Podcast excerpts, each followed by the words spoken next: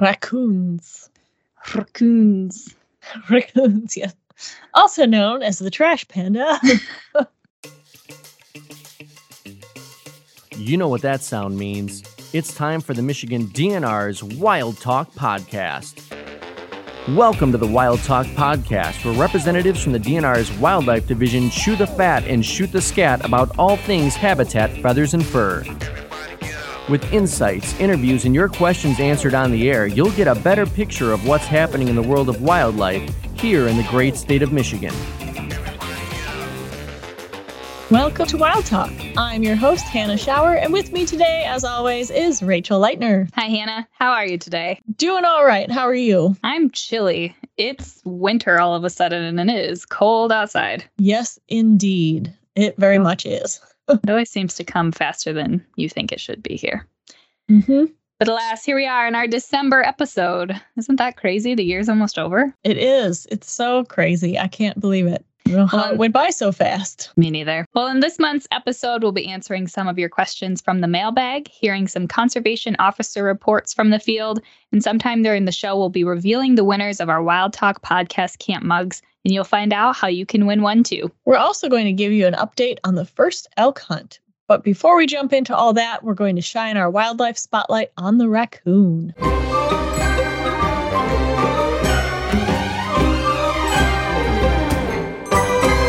The raccoon is well known for the dark rings on its tail and the black mask on its face.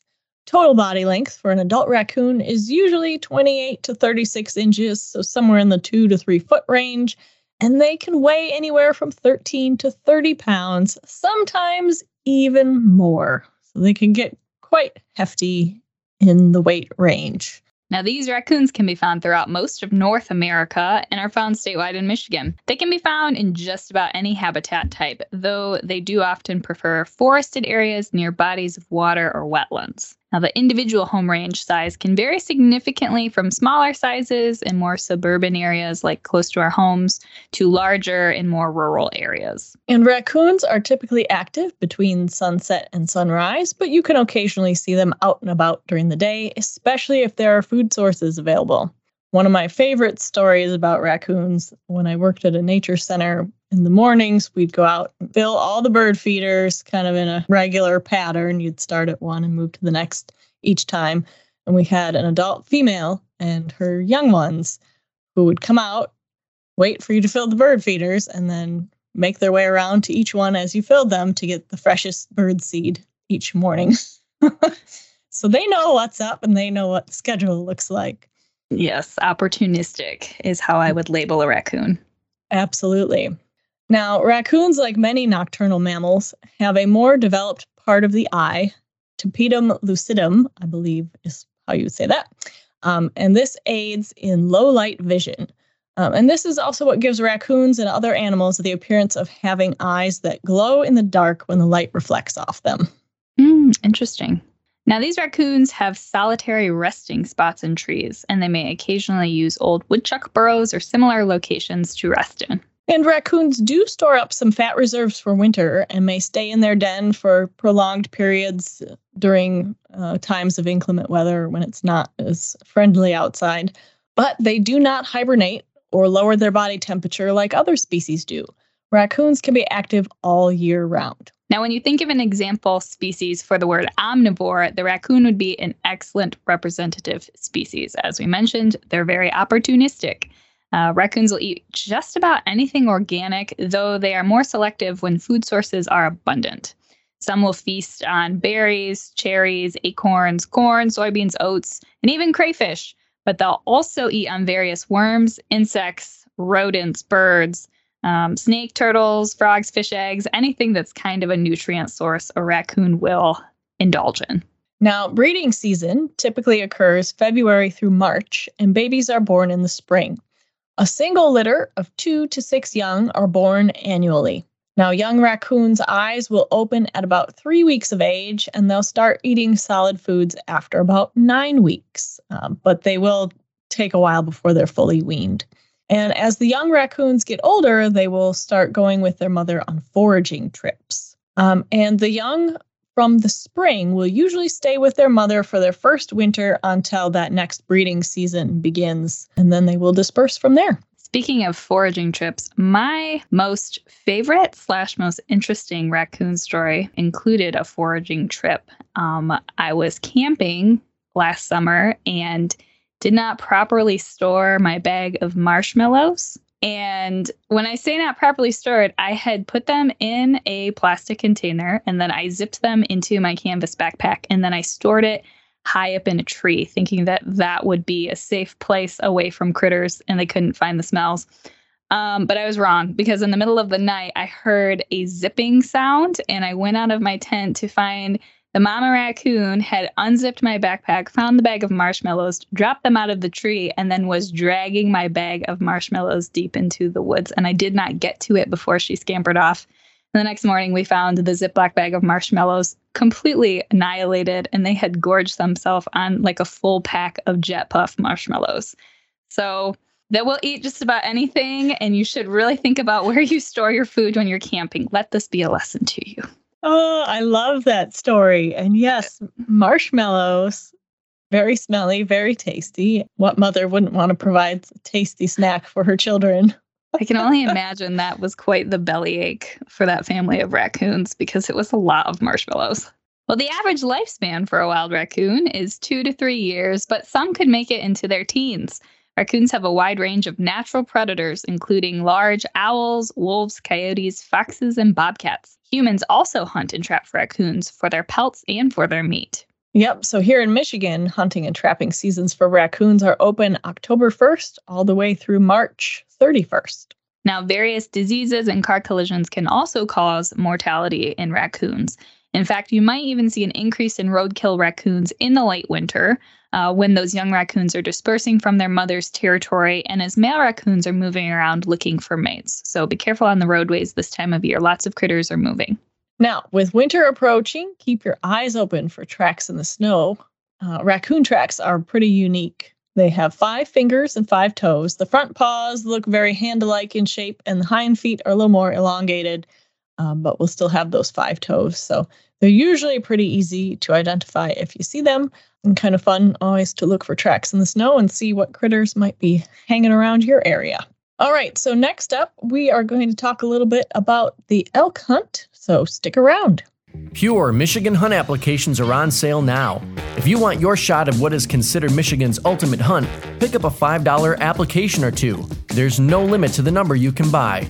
If you're one of the three lucky winners, you'll get a hunting prize package worth thousands, as well as licenses for elk, bear, spring and fall turkey, antlerless deer, and first pick at a managed waterfowl area for a reserved hunt. Purchase anywhere hunting licenses are sold or online at michigan.gov/pmh.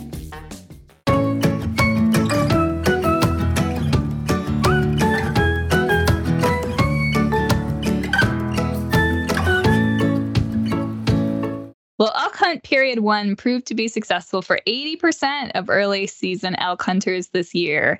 Uh, the elk hunt takes place in northern Michigan every year, and it is certainly an exciting time.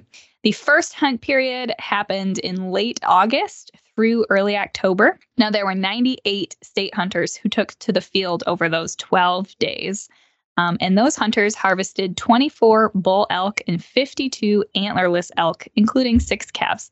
Now, additionally, two Pure Michigan Hunt winners also harvested bulls. That is a great way to start off the first hunting period of, of our elk season. So, of the 100 elk hunters issued elk licenses for this hunt period, there were 70 antlerless and 30 any elk licenses. 76% of antlerless hunters and 87% of any elk hunters were successful in their pursuit. Um, and just to give you an idea, this season's success rate is comparable with previous seasons as well.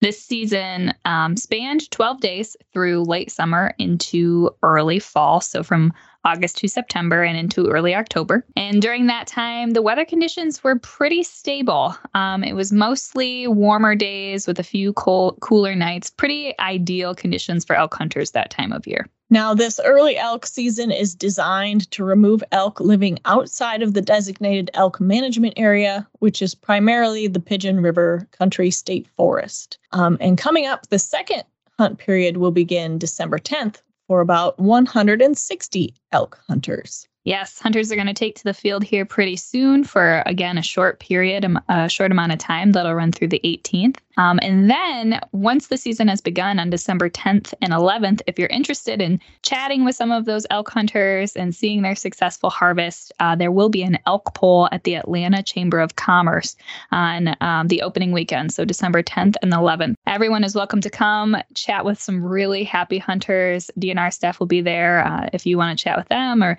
bring any of your hunting questions or just see these magnificent animals, uh, we should, I, definitely recommend checking it out. Awesome. Sounds like a fun time. Now, if you are interested at your shot at an elk tag, the application period runs annually from May 1st to June 1st.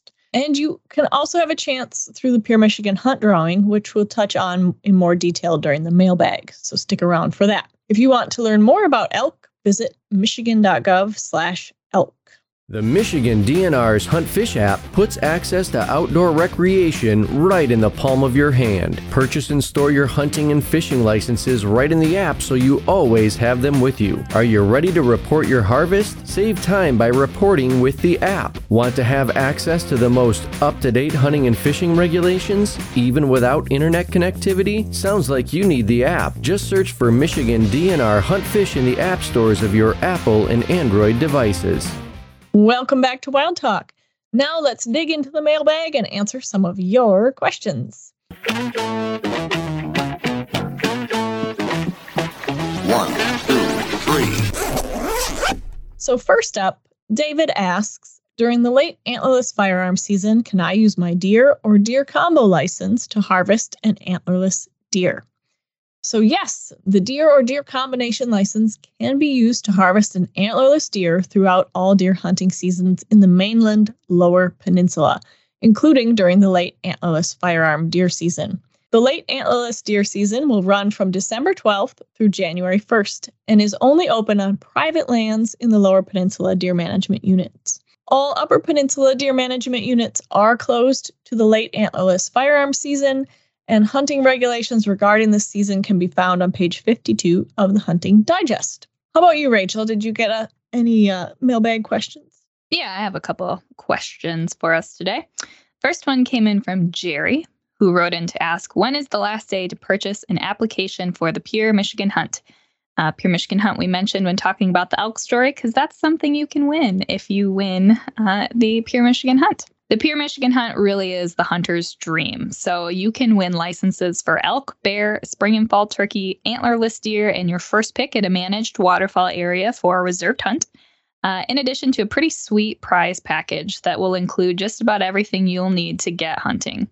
Now, the last day to apply for the Pure Michigan Hunt is December 31st. So you have a couple more weeks to buy those applications which are $5, and you can purchase as many applications as you'd like. Those licenses can be purchased through the Michigan DNR Hunt Fish app, online at michigan.gov forward slash DNR licenses, or at any license retailer. The other question I received came in from Jean, who is interested in hunting from a tree stand on public land during the muzzleloader season and wants to know if her stand needs to have some kind of identification listed on it. That's a good question. And yes, it does need identification.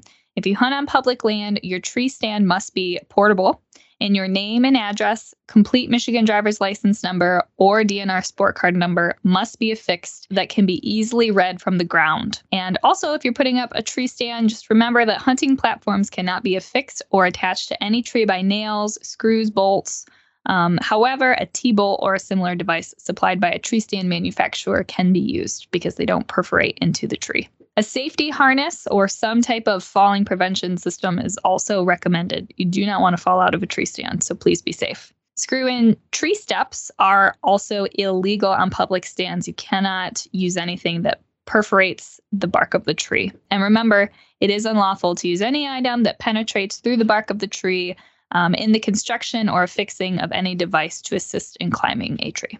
Good things to know. Of course, all of this is listed in the Hunting Digest. So if you haven't downloaded and looked at the 2022 Hunting Digest, we recommend that you do so. Everything you need to know to get into the field is in there for you. Now, as we zip this segment to a close, remember if you have questions about wildlife or hunting, you can call 517 284 WILD or email us at dnr wildlife at michigan.gov. Your questions could be featured here on the mailbag. A base license for $11 is a fair fare to go hunt hare, or even a squirrel or two if you care.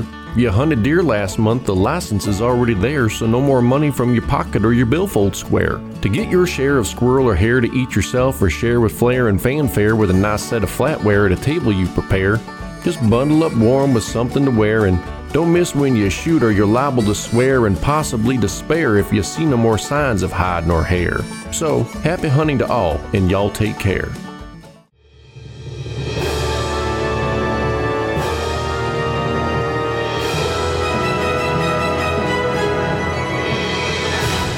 Now is your opportunity to win a Wild Talk Podcast Camp Mug. As a thank you to our listeners, we'll be giving away a mug or two every episode. Our November mug winners are Mandy Mollenkamp and Noah Fazer. They answered the question Turkeys are an example of a precocial species. What does precocial mean? Um, and this means a young bird or other animal that is hatched or born in an advanced state and able to feed itself and move independently almost immediately. Um, so, good examples of this are turkeys um, or chickens. Now, I'd also like to mention that species with precocial young tend to lay more eggs. And also, incubation times are typically longer for precocial species. And that seems to make sense because they take they're more developed once they hatch, so they'll probably take longer to incubate. To be entered into the drawing this month, test your wildlife knowledge and answer our wildlife quiz question. True or false? Many bird species can see ultraviolet wavelength or UV light, and some may also have ultraviolet markings. Email your name and answer to us at dnr-wildlife at michigan.gov to be entered for a chance to win a mug. Be sure to include the subject line as Mug Me and submit your answer by December 15th. Good luck. Now back to the show.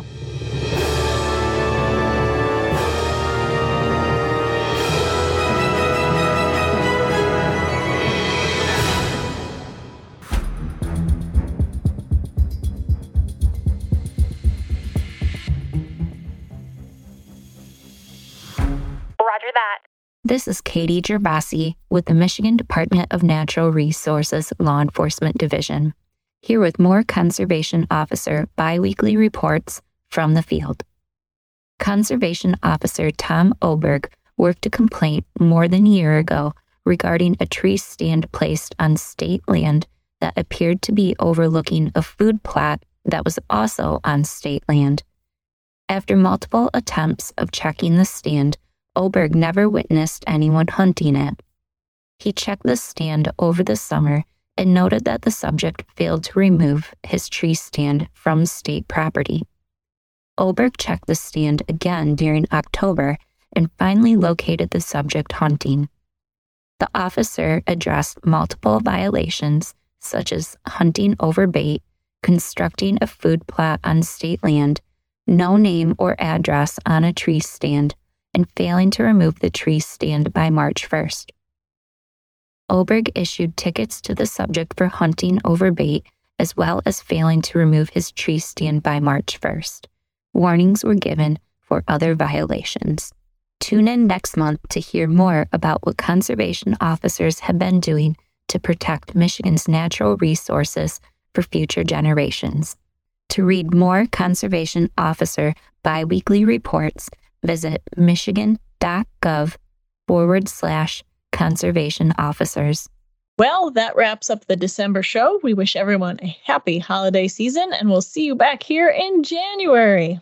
Wow. This has been the Wild Talk Podcast, your monthly podcast airing the first of each month and offering insights into the world of wildlife across the state of Michigan. You can reach the Wildlife Division at 517 284 9453 or dnr wildlife at michigan.gov.